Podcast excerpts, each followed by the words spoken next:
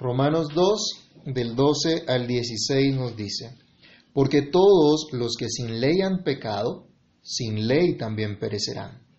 Y todos los que bajo la ley han pecado, por la ley serán juzgados, porque no son los oidores de la ley los justos ante Dios, sino los hacedores de la ley serán justificados. Porque cuando los gentiles que no tienen ley hacen por naturaleza lo que es de la ley, estos, aunque no tengan ley, son ley para sí mismos, mostrando la obra de la ley escrita en sus corazones, dando testimonio su conciencia y acusándoles o defendiéndoles sus razonamientos en el día en que Dios juzgará por Jesucristo los secretos de los hombres conforme a mi evangelio. Amado Dios y Padre que estás en los cielos, en el nombre del Señor Jesús, una vez más te damos gracias por tu palabra, por permitirnos, Señor, acercarnos a ella para reflexionar, para meditar en el mensaje que tú das a nuestras vidas, en el mensaje que tú das a tu iglesia por medio de esta palabra. Te pedimos, Dios, que tengas misericordia de nosotros, que nos des corazón para entender, oídos para oír tu voz por medio de tu palabra. Que seas tú quien guíe, Señor, la reflexión de nuestros corazones, para que en todo tu nombre sea enaltecido, tu nombre sea glorificado en este momento. Te lo imploramos, Padre bueno, dándote gracias en el nombre maravilloso de Cristo nuestro Salvador. Amén. Bien, mis hermanos, recordemos que estamos estudiando la carta del apóstol Pablo a los romanos, en la cual insta a la iglesia a mantener la unidad cristiana a lo largo de toda la carta. Y había empezado Pablo manifestando que la iglesia tiene en común muchas cosas que lo hacen estar en igualdad de condiciones ante Dios. Específicamente, en esta sección inicial, él está demostrando la condición de toda la raza humana ante Dios, no importa cuál sea su procedencia, sea tanto del pueblo judío como del pueblo gentil. Y estamos meditando en la declaración del apóstol contra aquel que juzga al otro, que juzga los pecados de otro, pero que él está haciendo los mismos. Y le está diciendo Pablo, ojo, cuidado con eso, porque hay una advertencia, el justo juicio de Dios va a dar la sentencia final. Fue lo que estudiamos la semana inmediatamente anterior. Pero el apóstol continúa con su disertación teniendo en mente que el gran día de manifestación del justo juicio de Dios, ese día de ira, ese día cuando Cristo juzgue los secretos de los hombres, vendrá. En ese día, en el gran día, no habrá excusas. Y así titulamos nuestra reflexión en el día de hoy. Por cierto, hermanos, vivimos en un tiempo, en una época en la que todos estamos acostumbrados a excusarnos por cualquier cosa, a encontrar una razón para no cumplir con nuestros compromisos adquiridos con anterioridad. Mucha gente se justifica de cualquier cosa, de cualquier falla, de faltar al respeto, de faltar al amor, de tener deshonestidad, de ser infiel, etc. Pero el gran día, cuando Cristo venga, no habrá excusa. Ni tú ni yo tendremos excusa delante de Dios. Ese día entonces debemos tenerlo presente. Y hermanos, algo que debemos nosotros también tener muy presente y enseñar a nuestros hijos es a asumir las consecuencias de sus actos, a asumir las responsabilidades que cada uno tiene delante de Dios y con su prójimo, obviamente. Ese día, aunque muchos no lo crean, aunque muchos piensen que es una mentira, ese día vendrá. Ese día llegará y tomará por sorpresa a muchos y perecerán. Empecemos entonces a reflexionar sobre lo que enseña la palabra de Dios en este pasaje de Romanos y lo primero que debemos enfatizar acá es que el pecado es inexcusable. Esta es una verdad que usted encuentra en toda la Biblia. Esta es una verdad que no se puede ocultar. Esta es una verdad que todos nosotros conocemos. Entonces, lo primero que decimos en este pasaje es que el pecado es inexcusable. Y esto resalta a primera vista en este pasaje. Algunos, algunos siempre, eh, algo que nosotros debemos siempre tener en cuenta, debe tener presente, mis hermanos, les decía es, asuman sus consecuencias y dejen las excusas. Muchas veces Cada, nuestros hijos, por ejemplo, si tienen una tarea y no la hacen, ¿cuál es la respuesta? Mm, no tuve tiempo, se me olvidó, se me pasó. Pero ¿cuál es su responsabilidad? ¿No es acaso estudiar? ¿No es acaso hacer lo que les corresponde? Nosotros debemos aprender a actuar, a hacer las cosas que nos corresponden y dejar a un lado las excusas. Hay que aprender a llamar las cosas por su nombre, sin eufemismos, sin buscar ser políticamente correcto, diciendo la verdad en amor, pero diciendo la verdad. El pecado es inexcusable. El versículo 2 entonces de Romano nos está diciendo, porque todos los que sin ley han pecado, sin ley también perecerán. Y todos los que bajo la ley han pecado, por la ley serán juzgados. El pecado es inexcusable para los que pecan sin conocimiento de la ley. Pablo está diciendo a ese hombre vano que juzga a los demás condenando lo que otros hacen, pero él hace lo mismo está diciéndole a ese que aquellos que no han conocido a Dios, aquellos que no tuvieron el privilegio de tener esa ley de Dios escrita por el dedo de Dios y pertenecer a un pueblo escogido, pero que igualmente pecan, van a llevar una sentencia. Ese día llevarán su sentencia, perecerán a causa de sus pecados, a causa de su impenitencia, a causa de su falta de arrepentimiento. Esto es cierto. Todos aquellos que dicen en su corazón no hay Dios o Dios ha muerto, el gran día del juicio final perecerán. El gran día serán juzgados por sus obras impías, por su abierta rebelión contra Dios, pues desconocieron la revelación natural de Dios, como ya Pablo había dicho en los versículos del capítulo 1, no se sometieron a lo que dice la Escritura. Vayamos, por ejemplo, al Salmo 19 y recordemos un poco cómo Dios habla de su deidad y de su eterno poder. Salmos capítulo 19, versículos 1 al 4. Mire lo que nos dice esta porción de la Escritura. Los cielos cuentan la gloria de Dios y el firmamento anuncia la obra de sus manos. Un día emite palabra a otro día y una noche a otra noche declara sabiduría. No hay lenguaje ni palabras, ni es oída su voz. Por toda la tierra salió su voz, y hasta el extremo del mundo sus palabras. En ellos puso tabernáculo para el sol y sigue describiendo el resto del salmo, como toda la naturaleza nos cuenta, nos relata, nos manifiesta la gloria de Dios. Y les decía que en el capítulo anterior de Romanos, desde el versículo 18 en adelante, él está diciendo lo que hizo el pueblo gentil, lo que hizo el pueblo pagano, los que no conocían la ley de Dios. Recordemos, porque la ira de Dios se revela desde el cielo contra toda impiedad e injusticia de los hombres que detienen con injusticia la verdad. Porque lo que de Dios se conoce les es manifiesto, pues Dios se lo manifestó. Porque las cosas invisibles de Él, su eterno poder y deidad se hacen claramente visibles desde la creación del mundo, siendo entendidas por medio de las cosas hechas, de modo que no tienen excusa. Usted puede desconocer el código de tránsito, pero si conduciendo no respeta un semáforo en rojo, lo pasa, causa un accidente, usted no podrá hacer, eh, usted no podrá decir que su desconocimiento de tal código lo va a, a eximir de su cumplimiento. Ante esta ley usted será culpable.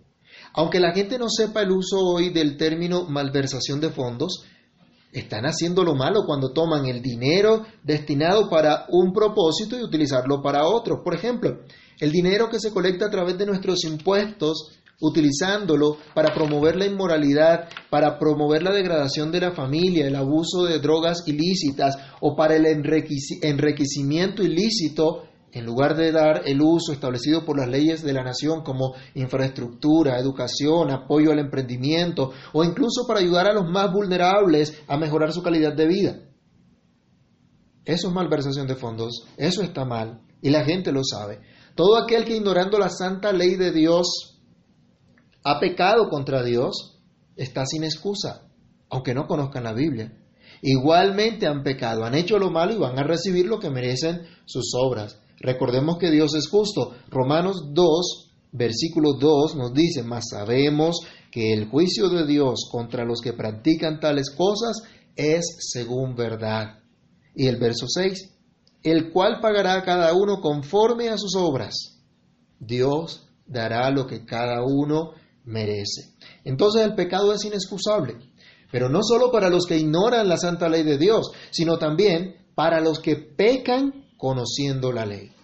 Pablo dice en este versículo que estábamos leyendo que los gentiles que pecan desconociendo la ley van a ser juzgados, van a ser condenados. Pero aquellos que aparte de esa revelación natural disponible para los gentiles también, tuvieron además a su disposición la revelación especial de Dios en su santa ley, en tablas de piedra escritas por el dedo de Dios, que conocieron lo que demanda el Señor, por ejemplo en Miqueas 6:8, ¿se acuerdan que el Señor le dice a su pueblo, "Oh hombre, él te ha declarado lo que es bueno, ¿qué es lo que pide Jehová Dios de ti?" amar justicia, hacer misericordia, humillarte ante tu Dios. Pero conociendo esto y no ajustando sus vidas a dicha revelación, ¿qué dice Pablo va a pasar con ellos? Van a perecer igualmente, van a ser juzgados por sus malas obras y perecerán, serán destruidos. El pecado no es menor para aquel que conoce la ley, pero que peca igual que aquel que no la conoce. Así que la ley, el, pecado siempre es infracción de la ley y merece un justo castigo.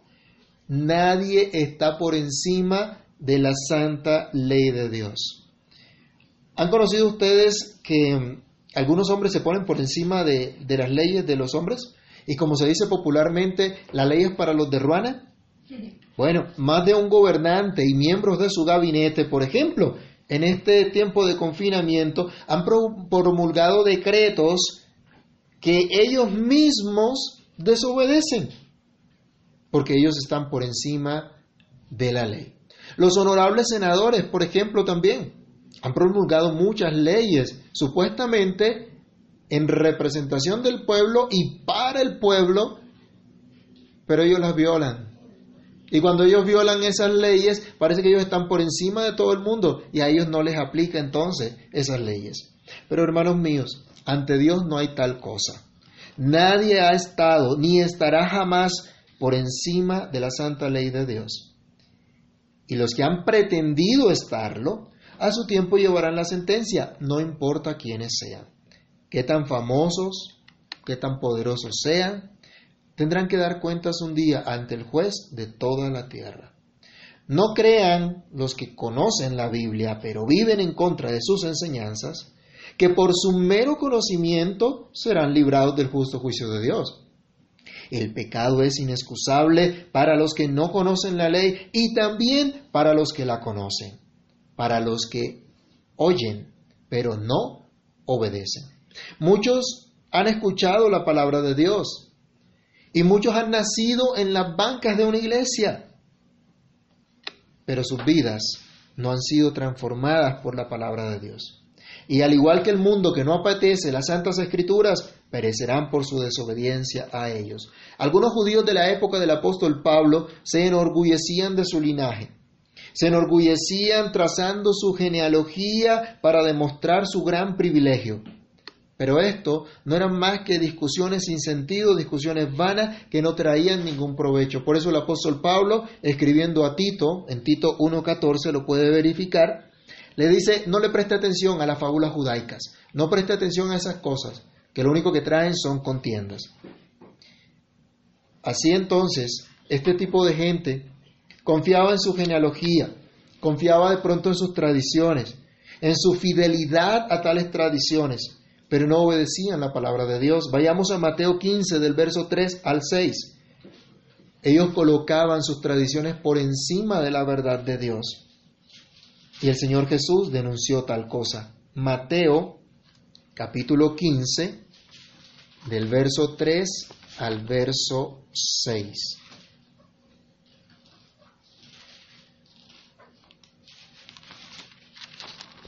Mire lo que el Señor decía, respondiendo les dijo, ¿por qué también vosotros quebrantáis el mandamiento de Dios por vuestra tradición? Porque Dios mandó diciendo, honra a tu padre y a tu madre, y el que maldiga al padre o a la madre muere irremesiblemente. Pero vosotros decís, cualquiera que diga a su padre o a su madre, es mi ofrenda a Dios todo aquello con que pudiera ayudarte, ya no ha de honrar a su padre o a su madre. Así habéis invalidado el mandamiento de Dios por vuestra tradición. Mire lo que había hecho esta gente. Habían invalidado el mandamiento de Dios. Se habían puesto por encima de la ley de Dios.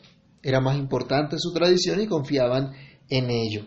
Así pues, acá el apóstol Pablo en el versículo 13 que estamos nosotros estudiando, nos dice, porque no son los oidores de la ley los justos ante Dios, sino los hacedores serán justificados. Y en armonía con lo que dice el Señor allá en Levítico, capítulo 8, verso 5, vamos a leerlo antes de continuar. Levítico capítulo 18, el versículo número 5.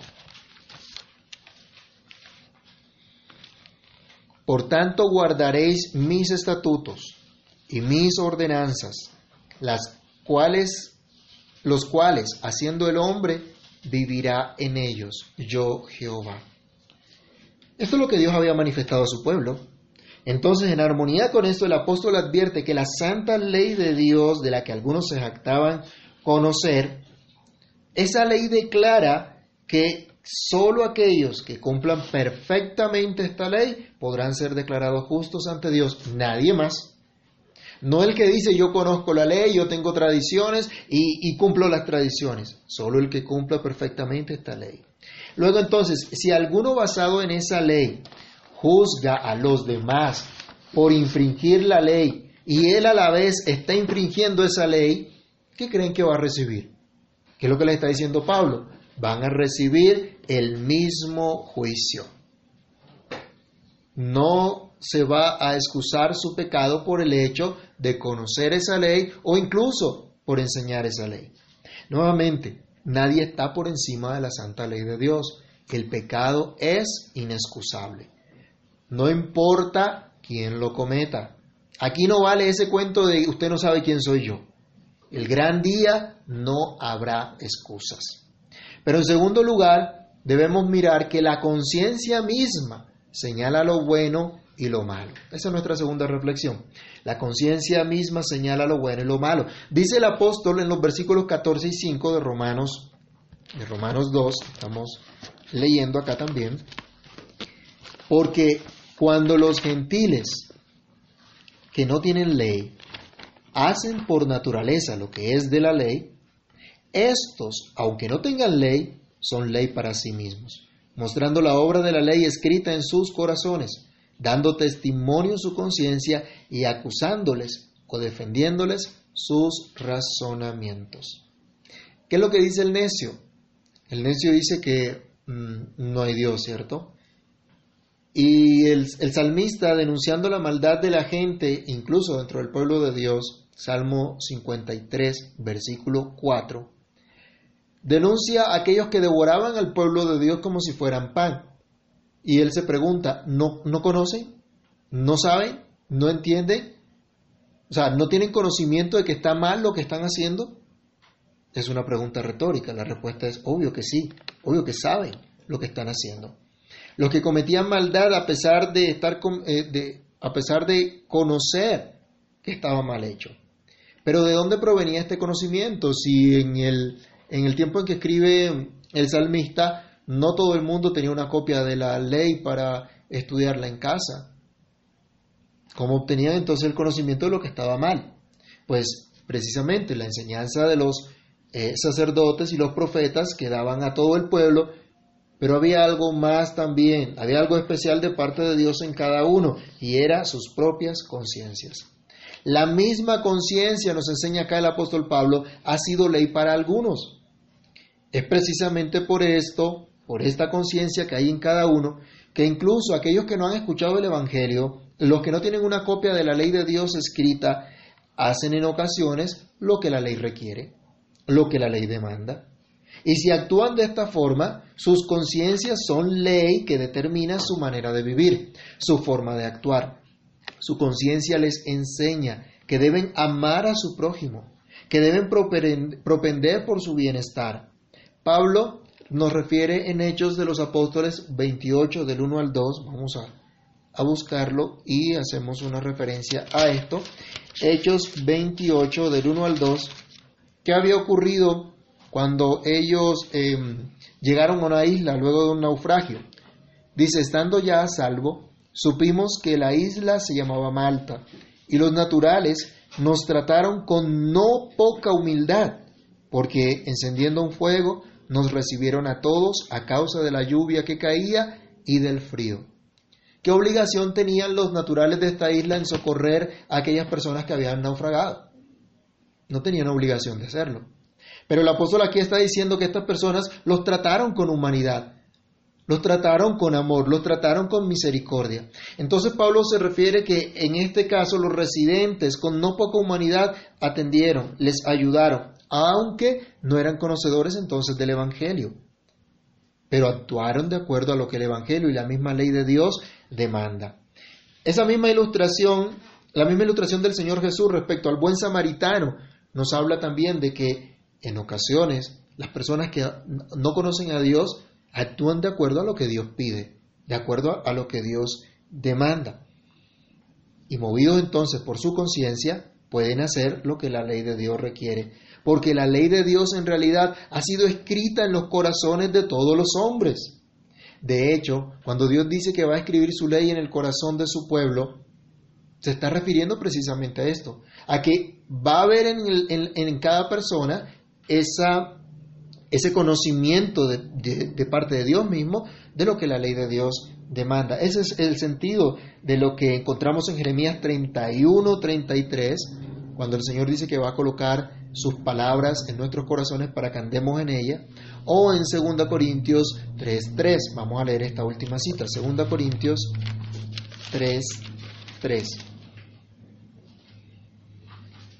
Por ejemplo, a los creyentes se les dice, siendo manifiesto que sois carta de Cristo expedida por nosotros, escrita no con tinta, sino con el Espíritu del Dios vivo, no en tablas de piedra, sino en las en tablas de carne del corazón.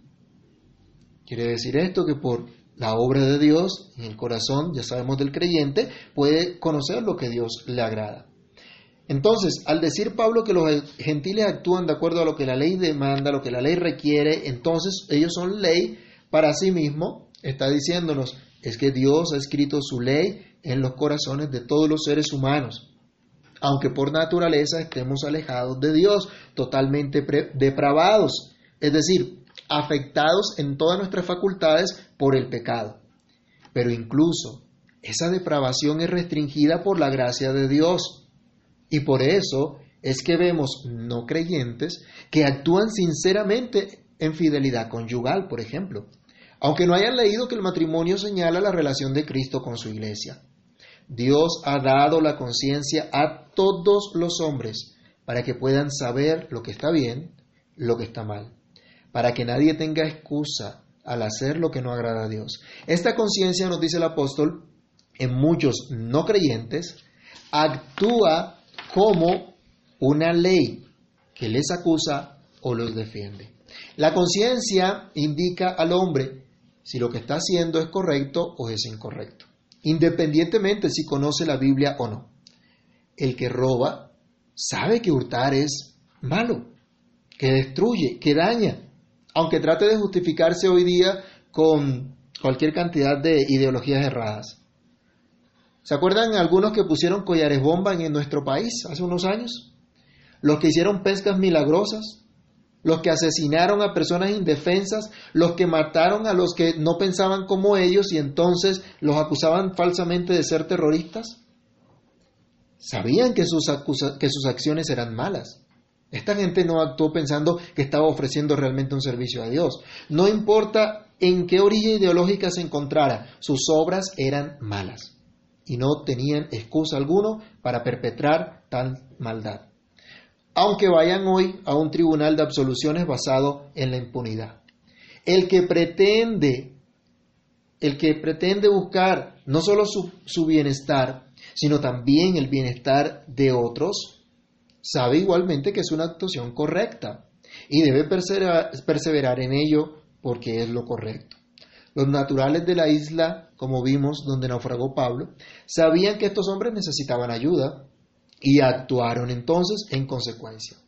Si alguno objeta que Dios no puede juzgar al que quebrantó su ley, su ley sin conocerla, la respuesta que está dando Pablo aquí, ¿cuál es? Por su conciencia serán juzgados. Si pecaron sin ley, sin ley serán juzgados. Y si pecaron conociendo la ley, peor todavía. Por la ley serán juzgados. Así que el pecado es inexcusable. Dios ha dado una conciencia que señala lo bueno y señala lo malo. Por último, nuestra tercera reflexión es que ese gran día no habrá excusas, pues el gran día lo revelará todo. Vayamos al versículo 16 de Romanos capítulo 2. En el día en que Dios juzgará por Jesucristo los secretos de los hombres conforme a mi evangelio. El gran día manifestará todas las cosas tal como son. Pablo y ninguno de los apóstoles, inspirados por el Espíritu Santo, sabía cuándo era ese día. En sus cartas ellos nunca dicen cuándo va a ser ese día, ni nos, ni nos motivan a nosotros a identificar tal día y tal fecha como algunos han tratado de, de hacer. Pero ellos sí hacían una cosa, apresuraban la venida del Señor, predicando el Evangelio a tiempo y fuera de tiempo, buscando que en todo lugar se escuchara la buena noticia del Evangelio de Cristo, que muchos pudieran obedecer a la fe. Ellos tenían igualmente claro que con la encarnación de Cristo comenzaba a cumplirse ese gran día, comenzaba a cumplirse esos últimos tiempos de los que hablaba la Escritura. Por ejemplo, en Hechos 2, del 20 al 21, ustedes encuentran a, Pedro diciéndole a los demás, mire, esta gente que está aquí no está borracha, sino que está llena del Espíritu Santo conforme a lo que el profeta Joel había dicho, lo que el profeta Joel había anunciado, que Dios derramaría de su Espíritu antes que venga el día grande, el día del juicio final. Pero también en Mateo 3, del 11 al 12, encuentra usted la predicación de Juan el Bautista, donde él está diciendo, mire, detrás de mí viene uno que es más poderoso que yo, del cual yo no soy digno de desatar la correa de su calzado, él los va a bautizar con Espíritu Santo y fuego. Lucas relata entonces cuando Cristo resucita y llega el día de Pentecostés, diciendo que ese es cumplimiento también de lo que Cristo había dicho, que serían bautizados con el Espíritu Santo dentro de no muchos días. Pero, hermanos, el gran día revelará todo el gran día cuando Cristo venga. Otra vez, en el día en que Dios juzgará por Jesucristo los secretos de los hombres conforme a mi evangelio. El día del juicio no sale de la mente del apóstol Pablo. Muchos dicen que, por ejemplo, ahorita por el tema del coronavirus, el mundo está bajo el juicio de Dios. Bueno, no niego que, que es cierto también, pero debemos recordar que todo aquel que no cree, dice la Escritura, Juan 3:18, ya está condenado, ya está bajo juicio. Los gentiles que están en una mente depravada, decía el apóstol Pablo en el capítulo anterior, ya están bajo juicio. Eso es señal del juicio de Dios sobre ellos. Han sido entregados a una mente depravada. Pero vendrá un día cuando el juez de toda la tierra dará su sentencia final el día en que venga el Señor Jesucristo.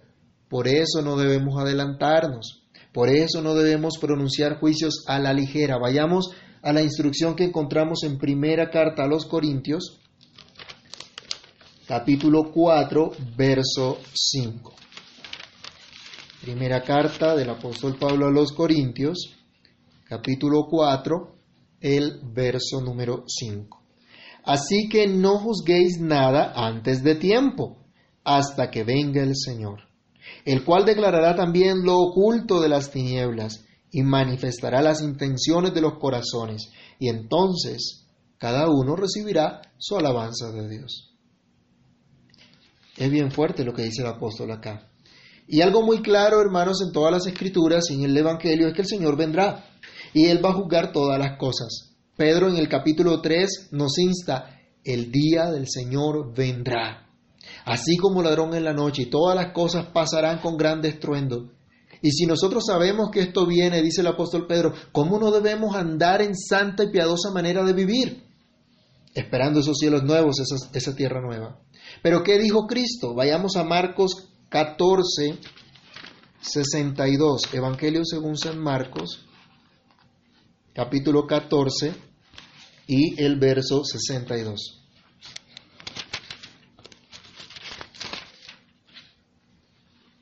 Jesús le dijo, yo soy, cuando él lo estaban eh, juzgando en el concilio, preguntándole que si él era el Hijo del bendito, él dice, yo soy, y veréis al Hijo del Hombre sentado a la diestra del poder de Dios y viniendo en las nubes del cielo.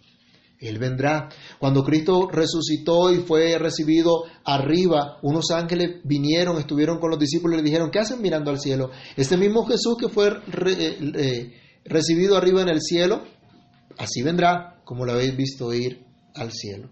Él vendrá. Saben, hermanos, a veces se nos olvida esto y a veces vivimos totalmente desenfocados. Se nos olvida que nuestra ciudadanía no está aquí en esta tierra, que nuestra ciudadanía está en los cielos de donde esperamos a nuestro Señor y Salvador. No debemos olvidar esta verdad. El Evangelio social que hablaba supuestamente del sermón del monte, que se limitaba simplemente a ayudar al prójimo, descuidó esta verdad. Descuidó la verdad que en este mundo simplemente somos peregrinos y el Señor un día vendrá. Así que anuncian un evangelio incompleto, dieron un evangelio incompleto, descuidó este punto de vista y quiso construir un paraíso terrenal que para América Latina no fue sino el desastre de la teología de la liberación que dio fuerza a los movimientos guerrilleros. El falso evangelio de la prosperidad también pierde de vista la verdad central del Evangelio. Somos perdonados por la gracia de Dios y Él vendrá un día. Han quitado esto del, mensaje del Evangelio y han quitado al pueblo entonces la, la esperanza bienaventurada de la venida de Cristo. Y entonces han creado una falsa expectativa de gente pensando en el aquí y en el ahora. Pero la verdad que nos enseña la Escritura es que el Señor vendrá. Y ese gran día el Señor juzgará a los que estén vivos y a los que hayan muerto para entonces. Primera de Pedro 4.5, vamos a, recordarlo. Primera de Pedro capítulo 4, el verso 5 nos dice, pero ellos darán cuenta al que está preparado para juzgar a los vivos y a los muertos. Todos tendrán que dar cuentas ese día. Entonces, y solo entonces, será cuando todos los secretos queden al descubierto. Por cierto, ¿tienes secretos? ¿Andas con secretos? Me dirá, bueno, todos tenemos secretos. Esto, hay, esto debe aterrorizar a todo aquel que se autoengaña. Esto debe aterrorizar a todo aquel que vive una vida de hipocresía. Tanto el que vive en el desconocimiento de la ley de Dios, como aquel que conociendo la ley de Dios, igual así vive como si esta ley no existiera. Tal vez el hombre vano del que hablaba Pablo, el que juzga el pecado de otros aunque comete el mismo pecado, piense mantener en secreto su hipocresía. Pero Pablo le dice, cuidado, el día del juicio serás descubierto. El día del juicio se manifestará realmente quién eres y lo que vives. ¿Qué dirá ese hombre vano aquel día ante Dios? Hermanos míos, tal vez guardamos algún secreto todavía Tal vez pensamos que podemos engañar a otros, pero sabemos en nuestro interior que a Dios no le podemos engañar. Que ante Él no hay máscara que valga, que oculte lo que somos y hacemos. Ese día seremos puestos en evidencia. ¿Qué haremos entonces? ¿Qué excusa daremos a Dios? ¿Pretenderemos que Dios no sabe o que no ha visto nada? Termino con Hebreos capítulo 4, versículo 13. Les invito a que lo lea también. Hebreos capítulo 4, el versículo 13. Recordemos este versículo. Hebreos 4, 13 nos dice, y no hay cosa creada que no sea manifiesta en su presencia. Antes bien, Todas las cosas están desnudas y abiertas a los ojos de aquel a quien tenemos que dar cuentas. El gran día no habrá excusas. Nadie podrá decir que no sabía lo que era correcto o no. Pues incluso los gentiles, los que no recibieron las tablas de piedra escritas con el dedo de Dios, ellos tuvieron una conciencia de parte de Dios para señalarles lo que estaba bien o lo que estaba mal. Y esa misma conciencia el día del juicio les acusará o les defenderá. El gran día no habrá excusas. El que conociendo la ley de Dios se, levantó contra ella tendrá de igual modo que dar cuentas. Todos los que han pecado aparte de la ley o bajo la ley igualmente perecerán, no tendrán excusa. ¿Has pecado pero pretendes ser justo ante Dios? No te engañes, igualmente perecerás si no te arrepientes y recibirás lo que merecen tus obras malas. Necesitas volverte a Dios en arrepentimiento y fe, creer solamente en Jesucristo para el perdón de tus pecados y recibir la justicia de solo Cristo y la santificación de solo Cristo para que puedas vivir en adelante amando la ley de Dios no rebelándote contra ella, siendo no solo un, oidor, sino un hacedor de la ley, pero ya no como forma de lograr tu justicia que nunca tienes ni tendrás por ti mismo, sino buscando agradar a Dios porque has recibido la fe en Cristo que te justifica y que esa justicia es la que se manifiesta precisamente por el Evangelio, por fe y para fe. Oremos y demos gracias a nuestro Dios. Amado Dios y Padre Celestial, en el nombre del Señor Jesús te damos gracias porque una vez más por medio de tu palabra nos exhortas a conocer, Señor, que delante de ti están manifiestas todas las cosas, que no podemos ocultarte absolutamente nada y que no podemos pretender, Señor, vivir vidas de hipocresía, vivir sin sin reconocer, Señor, nuestra maldad, nuestros pecados, vivir tal vez con hipocresía, Señor, pretendiendo ser lo que no somos. Te imploramos misericordia, te rogamos que nos ayudes, que obres en nuestros corazones por amor de tu nombre, y nos hagas tener presente, como el apóstol lo tenía, ese gran día, Señor. Ese gran día cuando estaremos delante de ti y no habrá secreto oculto Señor, vuélvenos a ti en arrepentimiento y fe, vuélvenos a ti en verdad, en justicia, en santidad. Vuélvenos a ti, Señor, para entender que la única manera de ser declarados justos delante de ti es por Cristo. Ayúdanos a confiar solo en la justicia perfecta de Cristo y empezar, Señor, a amar tu ley, amarla en verdad, a ser guiados por tu Espíritu Santo para ponerla por obra. Por favor, Señor, ayúdanos y ten misericordia de nosotros.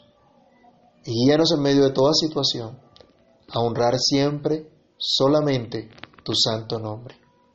Guárdanos, ayúdanos durante esta semana, dirígenos en tu buena voluntad, guíanos para tu gloria y tu honra. En Cristo el Señor te lo pedimos, dando muchas gracias. Amén. Y amén.